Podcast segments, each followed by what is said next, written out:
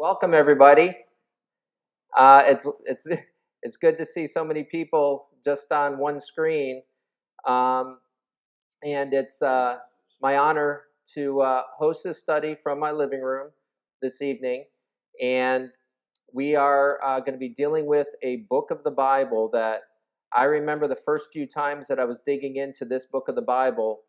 I knew very clearly that there was no other book like this book. This is unique amongst Old, New Testament books. It's not written in the same style, and it's not really talking about the same things. This is a wonderful, wonderful book of the New Testament. I think all Christians should be familiar with. So let's open in a word of prayer and we'll dig right into it. Let's pray together. Father God, in Jesus' name we come to you, Lord, and that name is holy and that name is precious to us, Lord God. We revere that name. Jesus, you are our King, and we are honored, Lord, to be a part of the kingdom of God. And God, I pray that as we spend these weeks together studying your word, that you would add blessing to it. Lord, you would look at the sincerity of our hearts and that you would teach us through this book. God, we love you and we serve you. And we pray all these things in Jesus' name.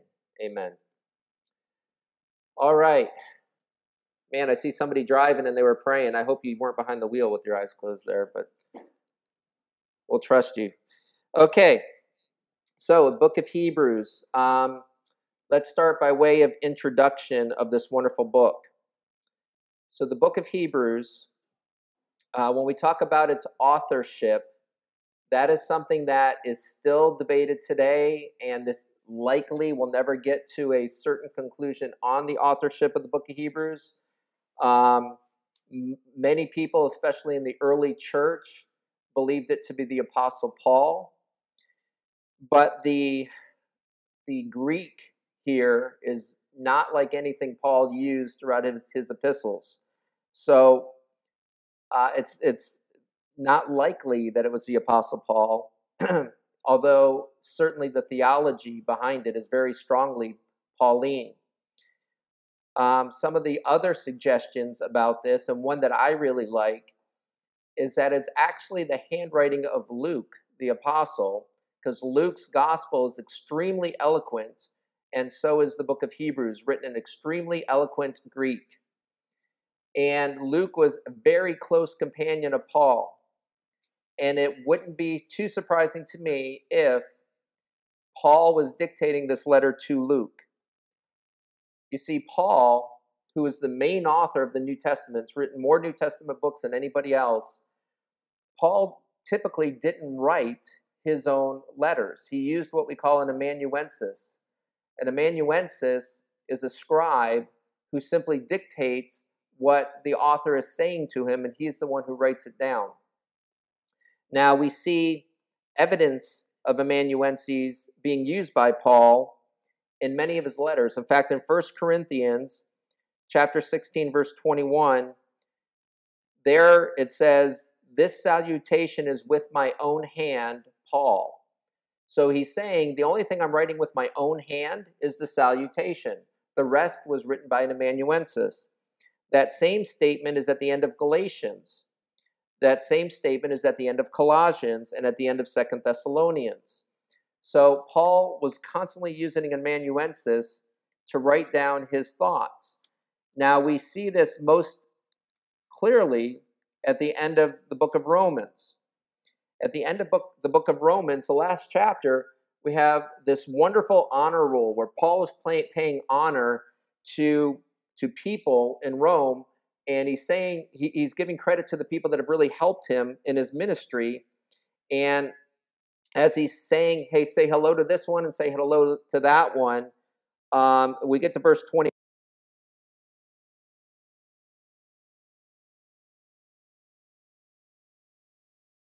Amazingly, the next verse says, "And I, Tertius, who wrote this epistle, greet you in the Lord." So Tertius is a is, is an amanuensis that Paul used who actually breaks through the writing of the book of Romans and says, Hey, I'm the one writing this letter and I want to greet you as well. Now, there be several different reasons for using an amanuensis. And I think Paul's reason, this is this is my personal opinion. It's not necessarily agreed upon throughout all scholarship, but my personal opinion is that Paul used an amanuensis because he had terrible eyesight and terrible eye problems. Um, we see him mention his eyes in several different books, but most prominently in the book of Galatians, he'll say, You guys loved me so much that I think you would have even torn out your own eyes and given them to me if you could. So either that's because Paul had poor eyesight, or it's just a really weird thing to say to people that you love me so much you would rip out your eyes and give them to me. So when Paul is emphatic about a certain point that he's making, he'll actually say, I write this with my own hand, and here's his proof that it's his own hand. He'll say, See what large letters I'm using. So Paul was known for writing in very large letters, which is very consistent with somebody with poor eyesight. Now, why would Paul have poor eyesight? Well, it just so happens he's the apostle that was blinded by Jesus the day that they met and um, had the scales fall from his eyes three days later. And that likely left him uh, with eye issues the rest of his life. And if you ask me, which pretty much nobody has at this point, I would say that's his thorn in the flesh. His thorn in the flesh was indeed this eye issue he had to deal with throughout his ministry. So, uh, Apollos has been used as a possible author of the book of Hebrews. Um, there have been suggestions throughout church history about who this author could be. Because of the eloquent way of writing and because of the theology, I say the eloquent way of writing might be Luke, and the theology might be coming from the mouth of Paul. That would explain maybe the, the, the writing doesn't match Paul, but the theology does, and the writing matches Luke. Um, so it's possible, but certainly not certain at this point. So as far as authorship goes, uh, that one's up in the air. We know a strike against Paul being the author is, you know, within a couple verses when Paul writes a letter, because he, he'll say Paul to the Corinthians, Paul to the Romans. He'll always introduce himself, where in Hebrews, certainly there is no introduction of the author. The second thing I'd like to talk about after authorship is the audience. Who is the book of Hebrews written to? Well, this is the most Jewish book of the New Testament. This is a marvelous book for our Jewish friends and certainly our Jewish friends who have received Christ. Because this is a book that the audience, it's assumed that this audience knows Levitical law. There's a ton of stuff from the Old Testament in here that's not being taught. It's assumed they already know it. So it's very it's written to a Jewish audience, hence the name Hebrews. Now, there's no mention of Gentiles in this book, and Paul was the apostle to the Gentiles, so for him not to mention Gentiles would be very unusual. But of course, if he has a purpose in this letter, and the purpose is for a Jewish audience, then that would make sense that he wouldn't mention Gentiles if it was indeed Paul. We see as part of this audience, there are Hebrew Christians who were receiving persecution. Uh, chapter 10 will be dealing a lot with the persecution that his audience is under.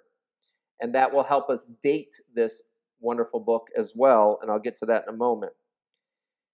These were Christians, Hebrew Christians, who were being persecuted, yet not to the point of shedding blood. So it looks like it might be early on in the persecution where maybe martyrdom hasn't quite happened yet. And again, that'll help us date this book in, in just a few moments. It seems to have two different groups of Jewish people in mind. Uh, earlier on in this letter, we will see that he seems to be addressing intellectually convinced non Christians. So these are people that have not given their heart to the Lord, but they intellectually acknowledge who Jesus is. Sadly, our churches are filled with such people. They acknowledge who Jesus is, but they don't actually have salvation. And if you read the New Testament clearly, especially the words of Jesus,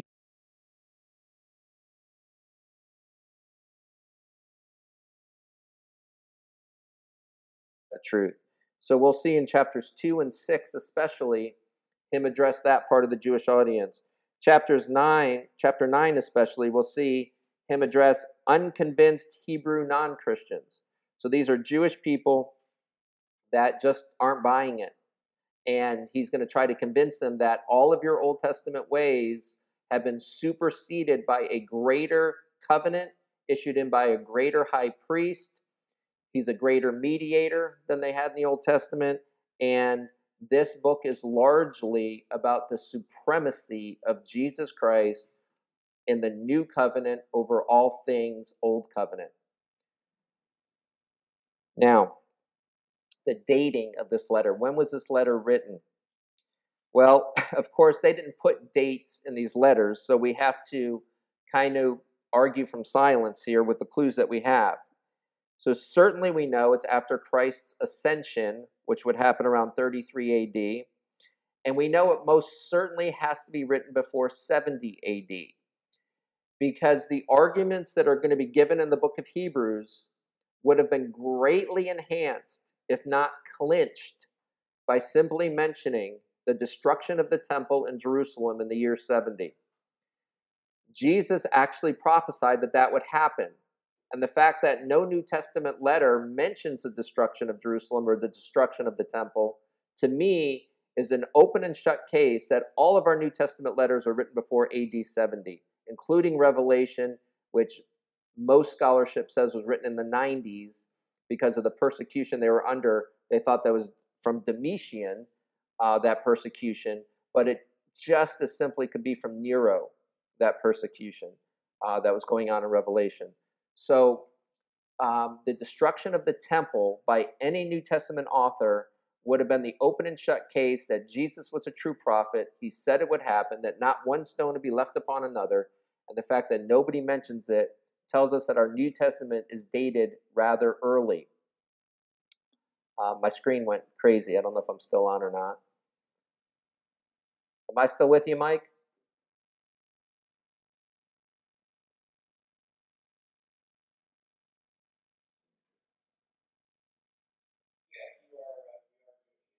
Are you good with the video too? Because I don't I don't see anybody, but okay. So I will uh, I'll keep going.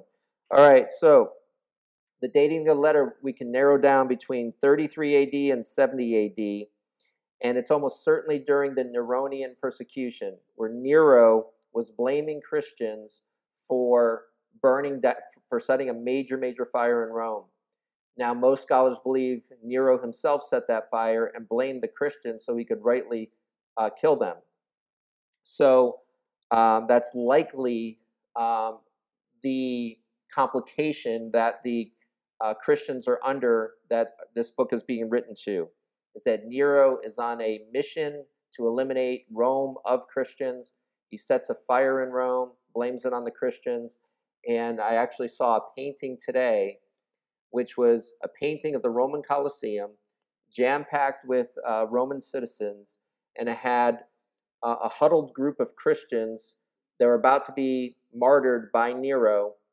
And all along the field inside the Colosseum, there was um, uh, torches. So as it got dark, they'd light these torches, and sure enough, what was being lit on those torches were Christians. They would burn the Christians to light up the Colosseum, and the huddled Christians in the middle, they were letting lions and tigers loose to maul them.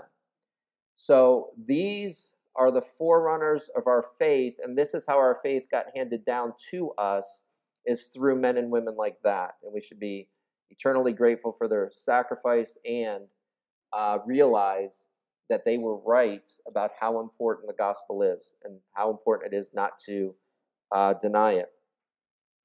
So, the other clue we get is that it's probably even earlier uh, than 70 AD because in chapter 5, um, the author will complain that his audience that they've already been taught the truth yet they were still lacking maturity so that's what we would expect from a rather new believing.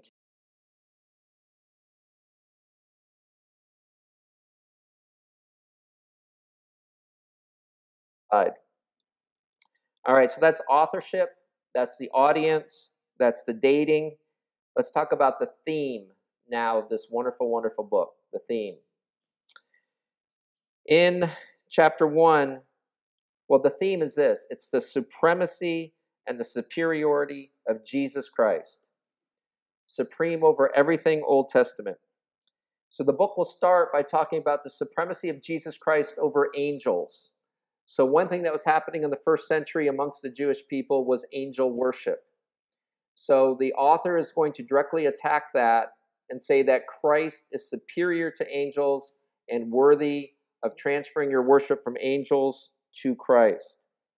Then he'll get into Moses. Moses being one of the very, very, very top Jewish figures. So he's going to get them off of their Moses worship or their Moses um, adoration and try to transfer that over to a more worthy object, Jesus Christ. Um, and one of the ways that we see this play out is that when Moses was uh, going to uh, cross uh, the Jordan River to go into the promised land, um, he wasn't allowed to do it. God forbid him from doing it and had him go up onto the mountain to die. And what we see is Moses is his name is directly attributed to the lawgiver of Israel. So as the lawgiver of Israel, he was not permitted to cross into the promised land because what would that symbolize? It would teach us that if we follow the law, which was represented by Moses, that we can get to our promised land, heaven. And we see Paul amongst all people saying, No, it is not of works that you're saved. It is by grace through faith alone that you're saved. So we couldn't have Moses set the paradigm for us as the lawgiver that if you follow the lawgiver across the Jordan into the promised land, then you'll be in your promised land. No, Moses had to go up on the mountain and die. And who did God give that job over to? Joshua. Now, the Hebrew way of pronouncing Joshua is Yeshua. And when you translate Yeshua into English, it comes out Joshua.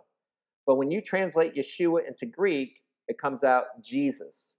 So Joshua is actually the Jesus name. So Moses was not allowed to cross the Jordan into the promised land because he represented the law. All he could do was get you to the foot of the promised land. He could not get you in. That job was given to Joshua, or in the New Testament, Jesus, the same exact name.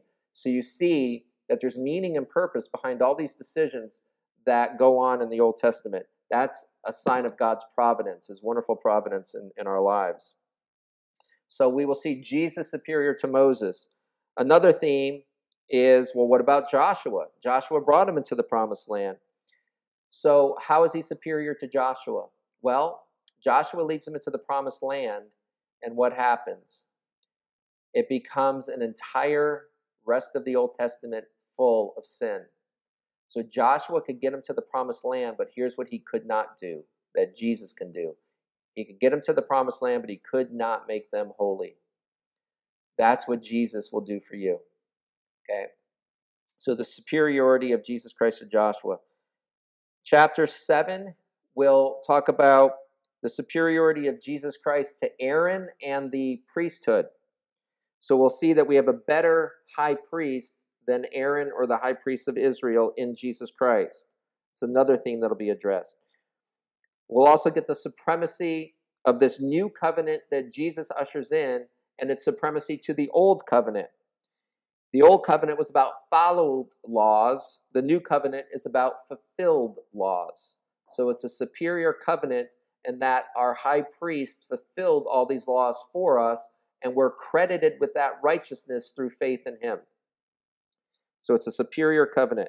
We also see that one of the themes will be the supremacy of the sacrifice of Jesus compared to the sacrificial system of the Old Testament. And I have to show this to you through Psalm 40, starting in verse 6. I'll never forget the day that I got Psalm 40. I probably read it many times before, but the Lord just didn't open my eyes to this, this truth before.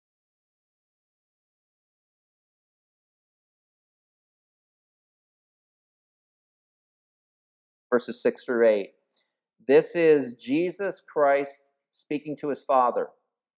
And he says, Sacrifice and offering you did not desire, but my ears you have opened. So the sacrificial system has become a joke uh, at this time in the Old Testament.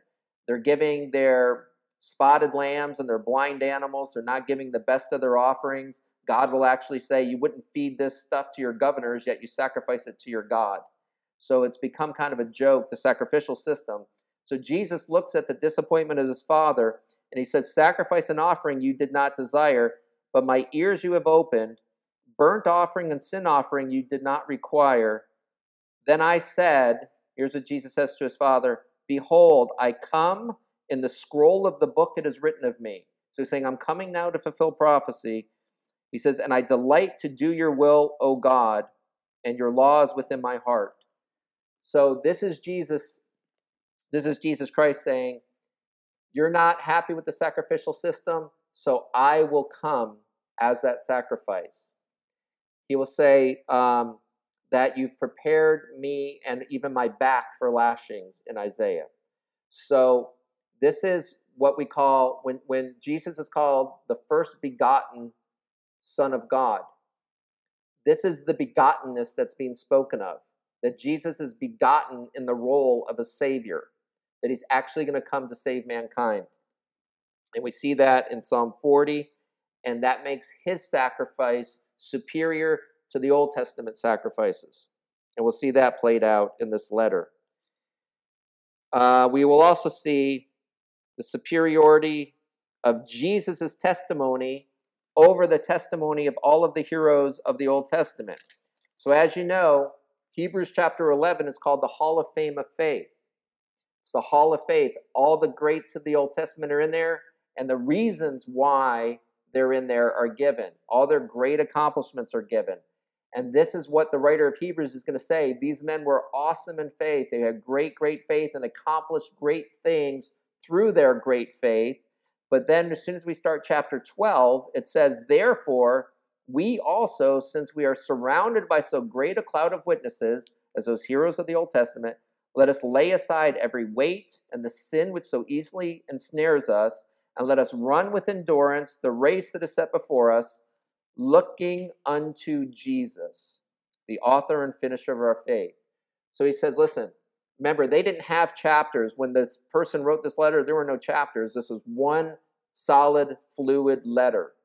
So he gives us all these heroes in the faith through Hebrews 11, and then says they serve as our witnesses to the power of faith. But don't set your eyes on them. Let us fix our eyes on Jesus. He's the author, He's the one that wrote in your faith, and He's the finisher of your faith. And it doesn't say it here, but He's everything in between. So when it says He's the author and finisher, doesn't mean the day you got saved and the day you die. It means in all points in between, including this very night, this very hour, this very minute. So the supremacy of his testimony to the testimony of all the Old Testament heroes. Then we see this play out through other Old Testament folks. Jesus Christ himself will claim the supremacy. He'll say this He will say that one greater than Jonah is here. So one greater than Jonah is here. And he'll say that Jonah was in the belly of the fish three days and three nights, so the Son of Man will be in the heart of the earth for three days and three nights. And Jonah served as a type of resurrection. Coming out of the great fish was a type of resurrection, and Jesus says he'll do the greater work of resurrection. He's superior witness of resurrection than Jonah. He'll also say, One greater than Solomon is here. Solomon's known for his wisdom. Solomon's wisdom is played out through the book of Proverbs. The book of Proverbs, especially the first nine or ten, have a common theme about the wisdom of avoiding the adulterous woman. And the advice that Solomon gives his son about avoiding that adulterous woman is flee her, run. It's great advice. But Jesus actually has an adulterous woman thrown at his feet. And he doesn't take the advice of Solomon. He does not run from her, he doesn't flee her, which is the wisdom of Solomon.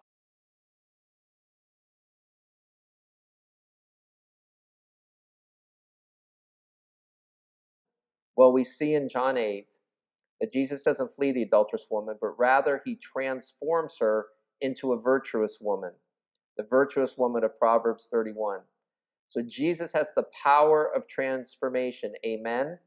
I'm sure there's plenty of people listening right now that would give me a story of their personal transformation through Jesus Christ. So, um, he'll also say that he's greater than the temple, that the temple will be knocked down, but he'll rebuild it in three days, speaking of his own body. So he's a greater temple, and we'll see that played out through this. And I would also point out to you that the Bible, which this book of Hebrews is obviously in, is the superior book to all books. There is nothing like this book. That's why I so respect when a group of people get together on a Tuesday night just because you love the Bible. There is no book like this book. And what I'd like to do for just a few minutes before we dig into chapter 1 is show you how these shepherds, these fishermen, these tax collectors, these are all the people that wrote the Bible. Enemies of Christ, Paul was a tremendous enemy of Christ before he got saved. And he wrote a great portion of the New Testament. How do these ragbag variety of people that are not known for their education, they're known for other things, write a book that is the bestseller in the history of the world and is credited with more change for the good, whether it's through individuals or governments or nations, is credited with more change for the good than any single book ever. How does that happen? Well, I just want to show you in your four gospels, and I want to kind of open up your eyes a little bit that there's more to the Bible than meets the eye. This is why it's worth your daily exploration, your daily prayers, asking God to open the eyes of your heart to understand this marvelous book of ours. You will never question your faith when you start seeing layer after layer peeled away from these stories of the Bible and your understanding starts to increase. Um, let's take Matthew's gospel, for example. Matthew's gospel begins, and Matt, Eh, remember there were no chapters. So when i say it begins and i bring up something from chapter 2 that's still very near the beginning. But matthew chapter 2 there's a question that's asked that matthew is going to use the rest of his gospel to answer. And it's asked by the magi to king herod. And you know this question. The question was where is he who's been born king of the jews now matthew doesn't then say uh, they were told you got to go to so and so's farm, hang a right, you'll see a little stable there, he'll be in the back. That's not the answer that's given. No direct answer is given. Until you get to Matthew chapter 27, a very direct answer is given. So at the very end of Matthew's gospel, we see a beaten, bloody Jesus cross, Jesus cross, Jesus Christ hanging on a cross, and above his head is put a sign that says, This is Jesus, the King of the Jews. So the question was, where is he has been born king of the Jews? And it's not answered until he's beaten and bloodied, hanging on a cross with a sign over his head that says, This is Jesus, the king of the Jews. Now, why do, do we think God waited till then to answer that question? Because faith is about your heart, not your head. Uh, James will say, even demons believe in God. And we got to do better than demons, don't we? So, how does God reach your heart? Well, if you when you look at the cross, which Paul says in 1 Corinthians chapter 1, he says, "A cross is foolishness to those who are perishing, but to us who are being saved, it's the power of God." So, how could this cross, the same exact cross, be foolishness to some and power to others? Polar opposite decisions made about the same thing. Well, when Jesus Christ is dying on the cross, some people saw that as foolishness, some people saw it as power.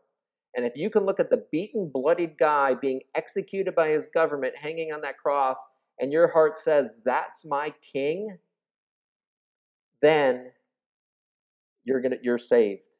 Only a saved heart can look at that beaten, bloodied man and say, That's my king, and I worship him. The cross becomes the test.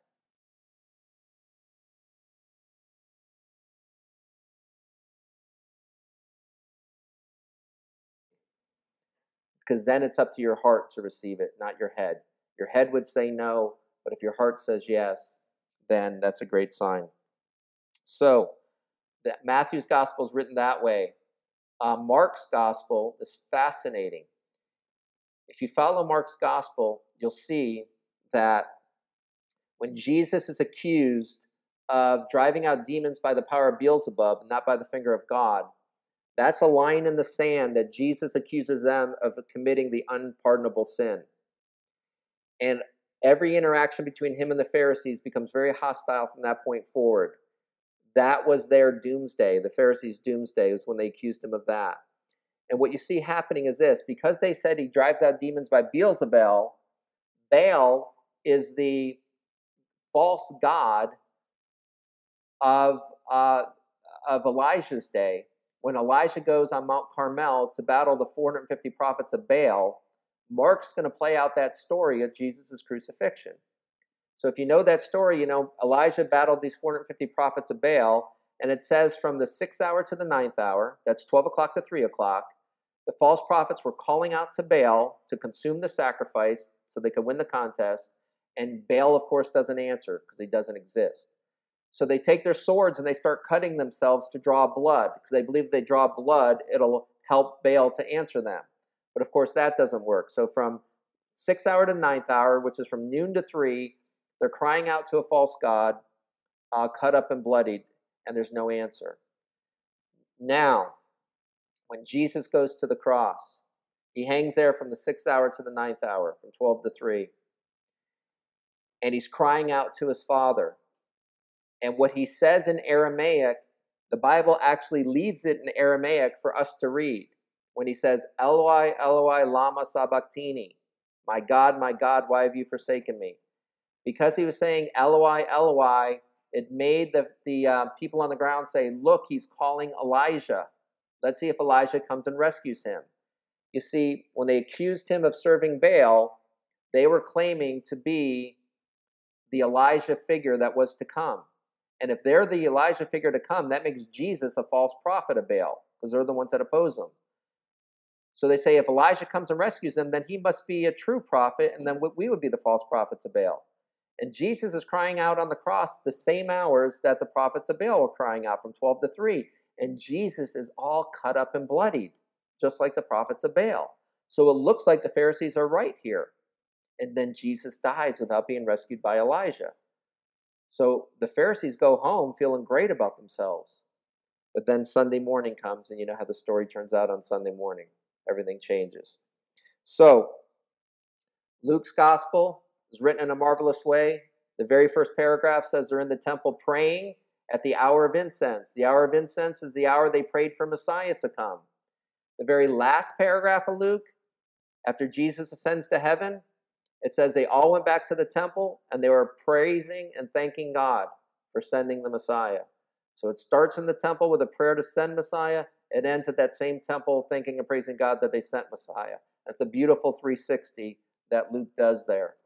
And then John's gospel is wonderful where um, Jesus claims to be the greater temple, and John walks you through every article of the temple showing Jesus fulfill it, and ultimately his tomb becomes the new Holy of Holies. I know that's like a big bomb drop for none of you that have ever heard that before, but um, I teach the Gospel of John on Monday nights, so tune in there and you'll you'll see how that happens.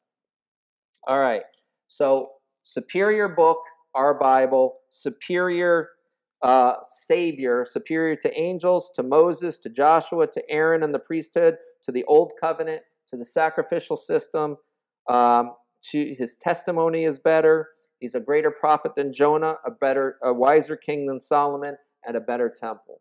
Amen and hallelujah. All right. Now, let's move on to chapter 1. Chapter 1. All right. Chapter 1, we read this. The writer writes God, who at various times and in various ways spoke in times past to the fathers by the prophets, has in these last days spoken to us.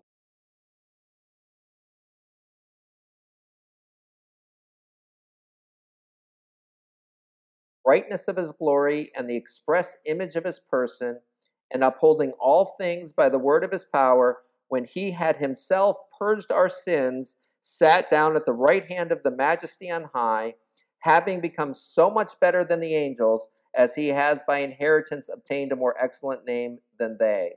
Now, that's like one sentence right there. Uh, very typical of Paul, by the way, but I'm not going to keep pushing Pauline authorship here. Now, let's break this down and see how marvelous this statement is. So he starts, starts by saying, God, who at various times and in various ways spoke in times past to the fathers by the prophets. So, how did God speak at various times and in various ways to the fathers? Well, certainly through prophets. Prophets spoke to the forefathers. Uh, that way we know. He also spoke, uh, his own voice would come down, and certainly Moses would hear that, and Moses would relay what he heard. It's another way he spoke to the, the prophets of old. But it's also saying various ways. What various ways did he speak to them? Well, how about this? He would make a donkey speak. That's a various way that he spoke to us in the book of Numbers. He would he would tell prophets to look at this bowl of fruit and what do you see or look at this plumb line and tell me what you see. He would speak to us through everyday objects, everyday object lessons. Um, so this prophet is saying, listen, in times past, God spoke many times and in various ways by the prophets. And then verse 2, he says, but he has in these last days, and by the way, this is a whole nother lesson, but I'll just drop this bomb on you too. The last days began when Jesus Christ rose from the dead. Okay, the Apostle Paul is very strong on that. He will always say, We're in the last days. So when we talk about the last days, it's not like the 21st century that brings in the last days. The end of the Jewish age is what they called the last days. And now the Gentile age has come. As soon as the Gentile age is ushered in, we're in the last days. So we're 2,000 years of last days at this point. So he says, He has in these last days spoken to us by His Son. Now, if you're looking at your Bible, the word His should be italicized. Okay? It's italicized because it's not in any of the ancient manuscripts that they're copying this from. It just says He's spoken to us by a Son. And here's why I think that's wonderful because when it says His Son, we already know it's talking about Jesus Christ. But when he writes it this way, he has in these last days spoken to us by a son. He's talking about the prophets of old, Jeremiah, Isaiah, Daniel, all those guys of old were spoken to at various times and in various ways by the prophets, but in these last days, it's by a son. It's establishing the superior revelation of Jesus Christ to everything the Old Testament prophets got. What's better to learn about a father? to, to hear from his servants or to hear from his son. This is going to say it's better to hear from the son than from the servants, which would certainly make sense. So it's saying, here's what all the Old Testament people got they got revelation through prophets, but we have gotten revelation through a son. We're in the family, we're hearing from the inner circle. Okay, we're getting a better revelation than anybody in the Old Testament got. Okay, listen very carefully to this. Jesus Christ is the last and the greatest revelation of God. So much so that if you don't believe his son, Jesus himself will say, you can read, you can see somebody rise from the dead. You can literally witness a resurrection. But if you don't believe the testimony of Jesus through the Old Testament, he says, You won't believe even if somebody rose from the dead. If you remember when he talked about Lazarus and the rich man going to Hades together, and the man suffering in Hades, the rich man suffering in Hades, said, Send somebody to my five brothers so they don't come to this awful place. And Jesus said, They have Moses and the prophets. If they don't believe them, they won't believe even if somebody rose from the dead. So, in other words, the, the, the testimony of Scripture is enough. And here's what Scripture is saying in Hebrews 1 Jesus is the greatest revelation of God. He's enough. Okay? So anybody that says, God, prove yourself to me today,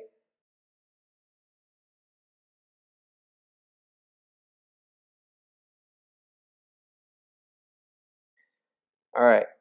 Now, these last days, he's spoken to us by his son or his son, whom he has appointed heir of all things.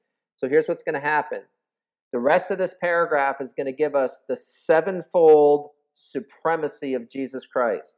It's going to give us seven areas that mark the supremacy of Jesus Christ to uh, everything else. So here's point of supremacy number one. It says he's heir of all things. He's heir of all things. Now, all things includes this all things. There's nothing that's not under the supremacy and authority of Jesus Christ. I have to look this up. I can't remember which forefather said this, but I love it. Uh, he said, There's not a molecule in the universe that Jesus Christ doesn't stand upon and say, Mine. It's all His. It's all His. So He's heir of all things. Now, with that, imagine this statement We, believers, are co heirs with Christ. How does that make you feel? He has inherited all things, and we are co heirs with Christ. Of several places I could go, let me just go to Galatians chapter 4 to show that to you. And verses 6 and 7 say this And because you are sons, this talking about we are adopted as sons, because you are sons, God has sent forth the Spirit of His Son into your hearts, crying out, Abba, Father. Therefore, you are no longer a slave, but a son, and if a son, then an heir of God through Christ. So we are co heirs with Jesus Christ. What an amazing gift. What an amazing privilege. You know darn well that if you were sitting around a lawyer's table because your rich uncle died, you'd be super excited, rubbing your hands, wondering what you got. Please have that excitement about being co heirs of all things with Jesus Christ. I don't know exactly what that means, but I know it's got to be pretty good. So be excited about that. All right. So he's heir of all things is the first of his seven supremacies here. The second thing we see as uh, his supremacies is says he made the worlds.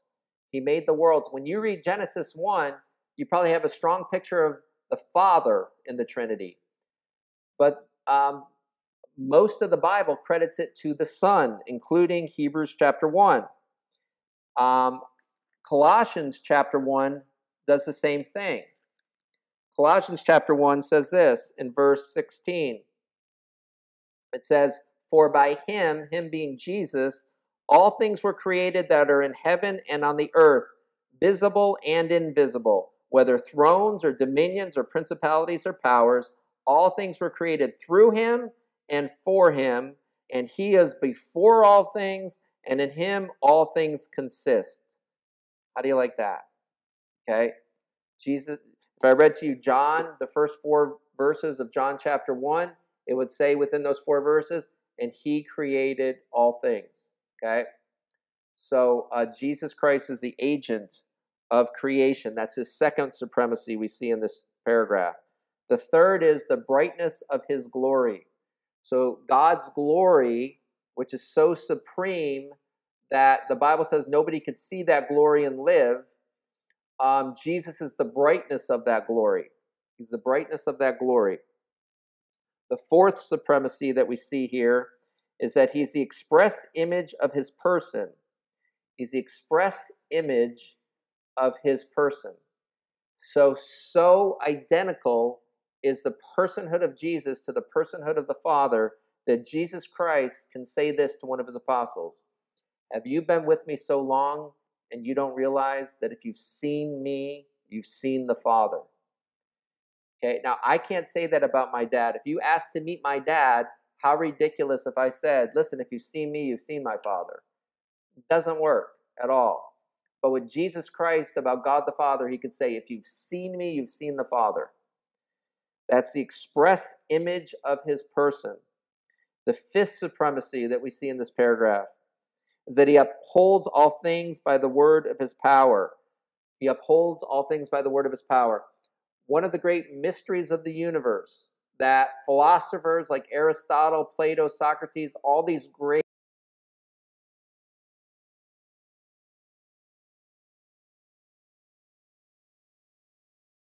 incredibly diverse universe. And, and when I teach apologetics, I love considering this. You consider things like, hey, here I am as a human being, and it just so happens I need nourishment. Well, it just so happens that the things that nourish me grow out of the dirt of the earth. Do you realize what an amazing coincidence that is if evolution's true? That the dirt that we walk upon happens to shoot up carrots and peas and potatoes, and it just happens to be the stuff that I need for life. That we're the only place that we can, our telescopes can see in our universe that has water, and we have a major abundance of water, and we happen to require it. Do you understand what a coincidence that is if evolution is true? You see, everything is well designed and it's being upheld by His power. Gravity has to be exactly as it is, or there's no life. The earth has to spin the speed that it's spinning, or there's no life. Um, there, there's over a hundred universal constants that have to be within a hair's breadth of multiple hundreds of millions, if not billions of odds to one, has to be precisely as it is, or there's no life. It says life is balancing on a razor's edge, is how, how they state that. And this says Jesus is upholding all of it by the word of his power.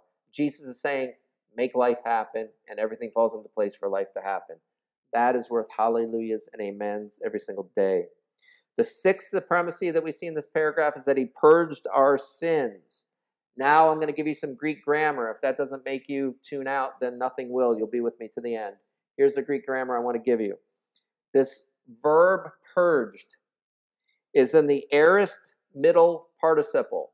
And you're going, oh, it's the aorist middle participle. I know what that means.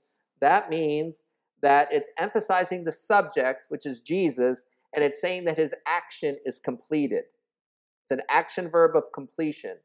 So he purged our sins. It's done deal. And Jesus says three words from the cross that emphasize that. What did he say? It is finished. It's finished. And we see that here in this paragraph in Hebrews uh, that he purged our sins in the aorist middle participle tense of the verb, which emphasizes the subject Jesus and saying his action is done and complete. Hallelujah again. He purged our sins. And what's the seventh supremacy of Christ here? He sat down at the right hand of the majesty on high. He sat down there. Now, there is no high priest of Israel or synagogue ruler or any of them who would ever sit down in their role. They always stood up because to sit down meant that you were the supreme authority. So in Psalm 110, verse 1, we see a messianic psalm. It says, The Lord said to my Lord, Sit at my right hand till I make your enemies your footstool. In Luke 22,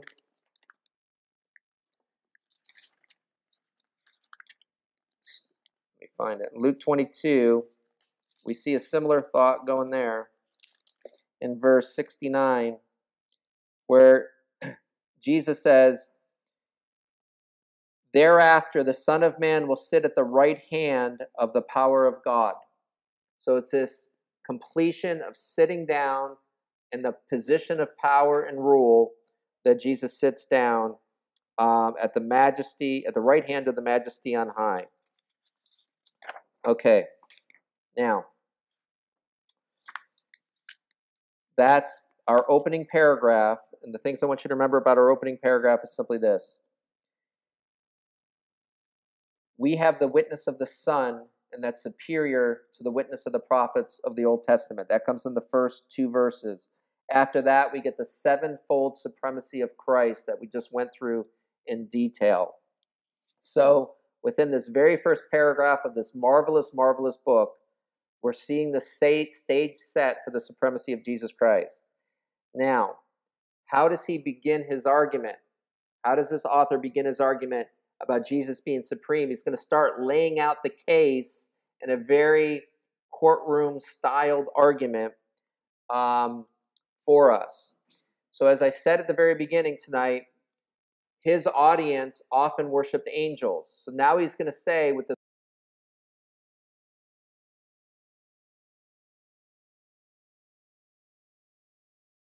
He says, For to which of the angels did God ever say, You are my son, today I've begotten you? So, rhetorical question after rhetorical question is going to be asked to prove the supremacy of Jesus over angels.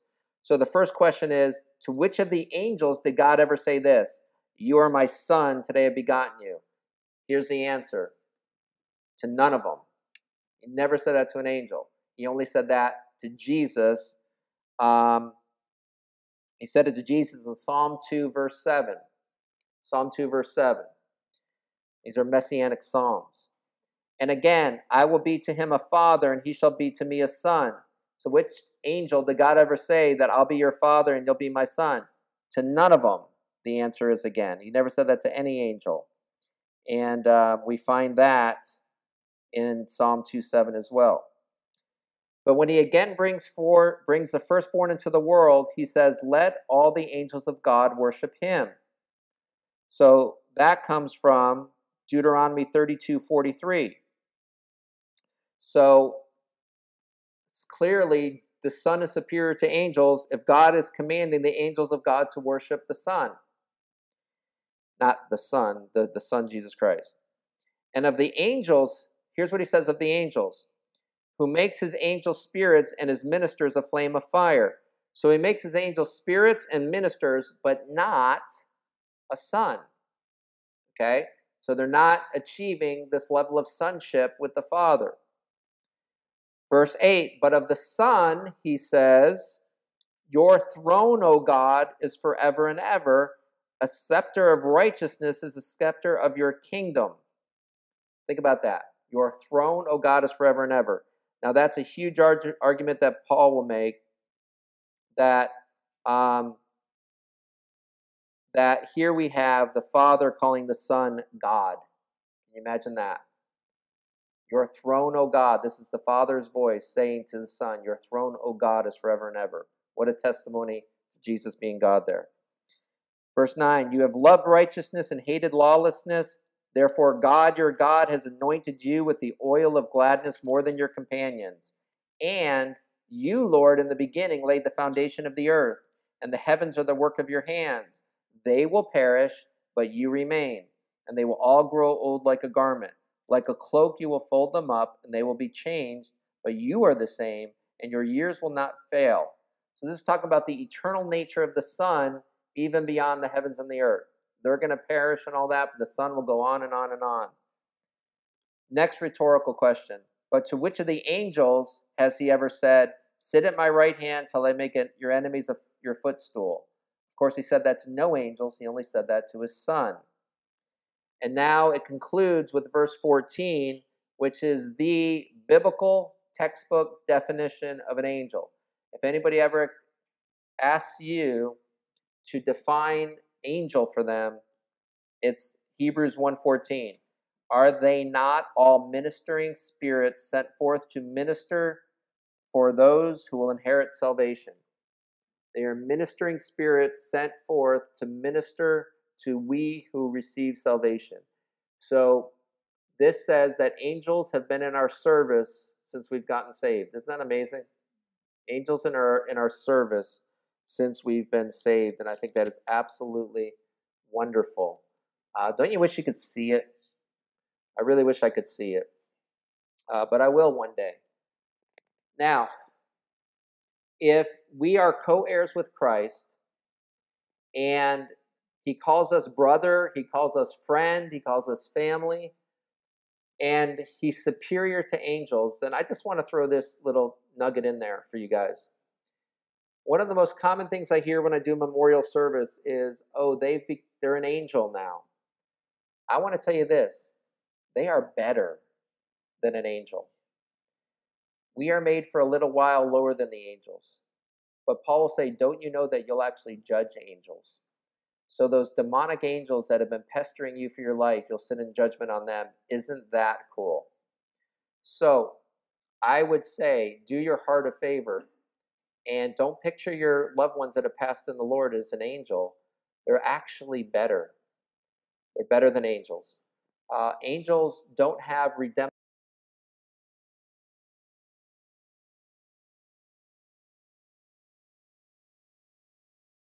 For them, but God looks at us and He sends His Son to die in our place for Him. That didn't happen for angels. We have a very, very special place in the heart of God, and it's it's better than that of angels. So.